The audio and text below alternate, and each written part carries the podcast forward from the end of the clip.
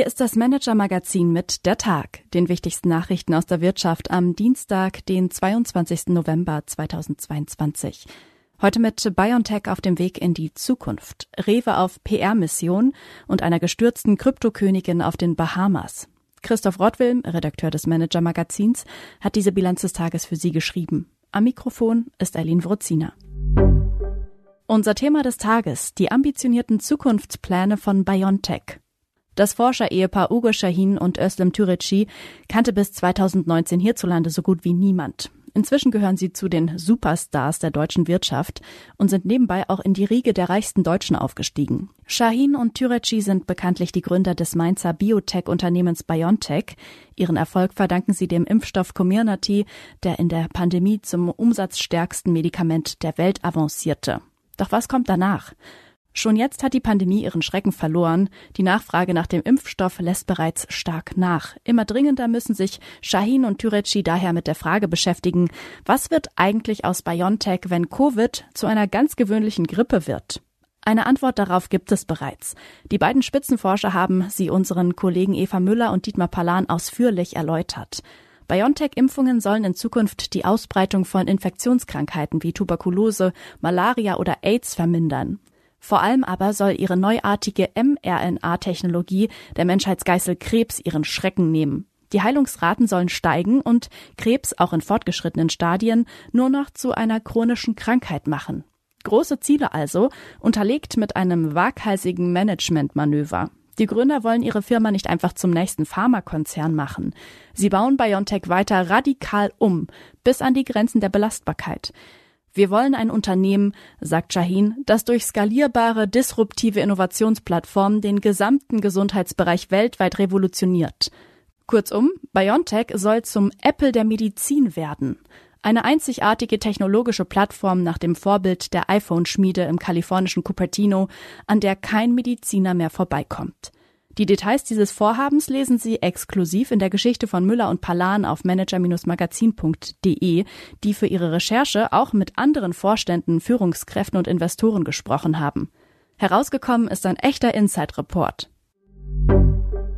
Die Wirtschaftsnews des Tages. Hilfe fürs Heizen. Um die Bürgerinnen und Bürger angesichts hoher Energiepreise zu entlasten, hatte die Politik eine Preisbremse für Gas und Strom beschlossen. Gelten sollte sie ab März 2023.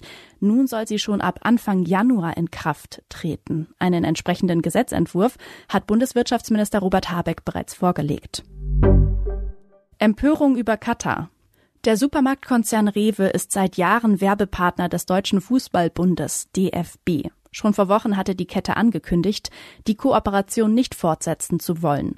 Nun zieht Rewe-Chef Lionel Sug die Trennung mit sofortiger Wirkung vor, nachdem sich das ganze Land über den Umgang mit der One Love Armbinde aufgeregt hat, die die Spieler bei der WM entgegen vorheriger Ankündigungen nun doch nicht tragen werden.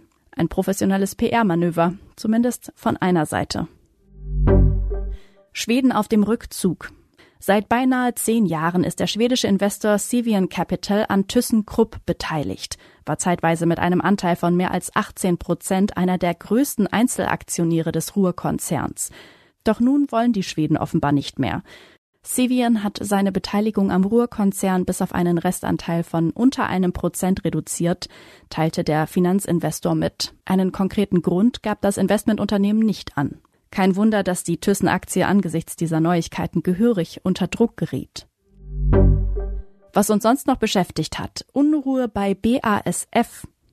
BASF-Chef Martin Brudermüller machte sich zuletzt nicht nur Freunde, weil er trotz öffentlicher Vorbehalte strikt an einer China-Strategie festhält. In der Volksrepublik sieht der CEO einen gigantischen Wachstumsmarkt für sein Unternehmen. Zusätzliche Unruhe kam nun in den Chemiekonzern, nachdem Bruder Müllers Vertrag um lediglich ein Jahr verlängert wurde. Das schwächte den Vorstandschef und regte zu Spekulationen um dessen Zukunft sowie einen möglichen Nachfolger oder eine mögliche Nachfolgerin an, berichtet Kollegin Eva Buchhorn. Stöhnende Buchmacher. Fußball-Weltmeisterschaften bedeuten für Wettanbieter gewöhnlich ein riesiges Sondergeschäft. Doch nicht dieses Mal. Wie Kollegin Maren Jensen recherchiert hat, wird die Kritik an der WM in Katar zum Risiko für die sonst so schönen Umsätze der Branche. Unsere Empfehlung für den Abend, die gestürzte Kryptokönigin. Seit Tagen versetzt die Pleite der Handelsplattform FTX den Markt für Kryptowährungen in Turbulenzen. Das Gesicht des Skandals ist jenes von FTX-Gründer Sam Bankman-Fried, einem jungen Mathematiker und Lockenkopf, der binnen kurzem zum Kryptokönig aufstieg und nun ein milliardengroßes Loch hinterließ.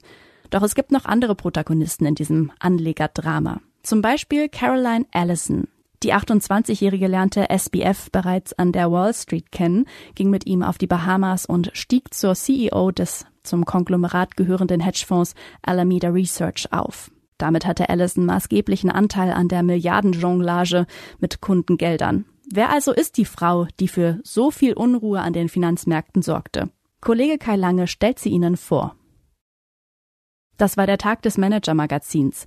Alle aktuellen News und Hintergründe aus der Wirtschaft finden Sie auf manager-magazin.de. Und zusätzlich finden Sie die angesprochenen Artikel als Link in den Shownotes dieses Podcasts. Wir melden uns morgen Abend wieder für Sie.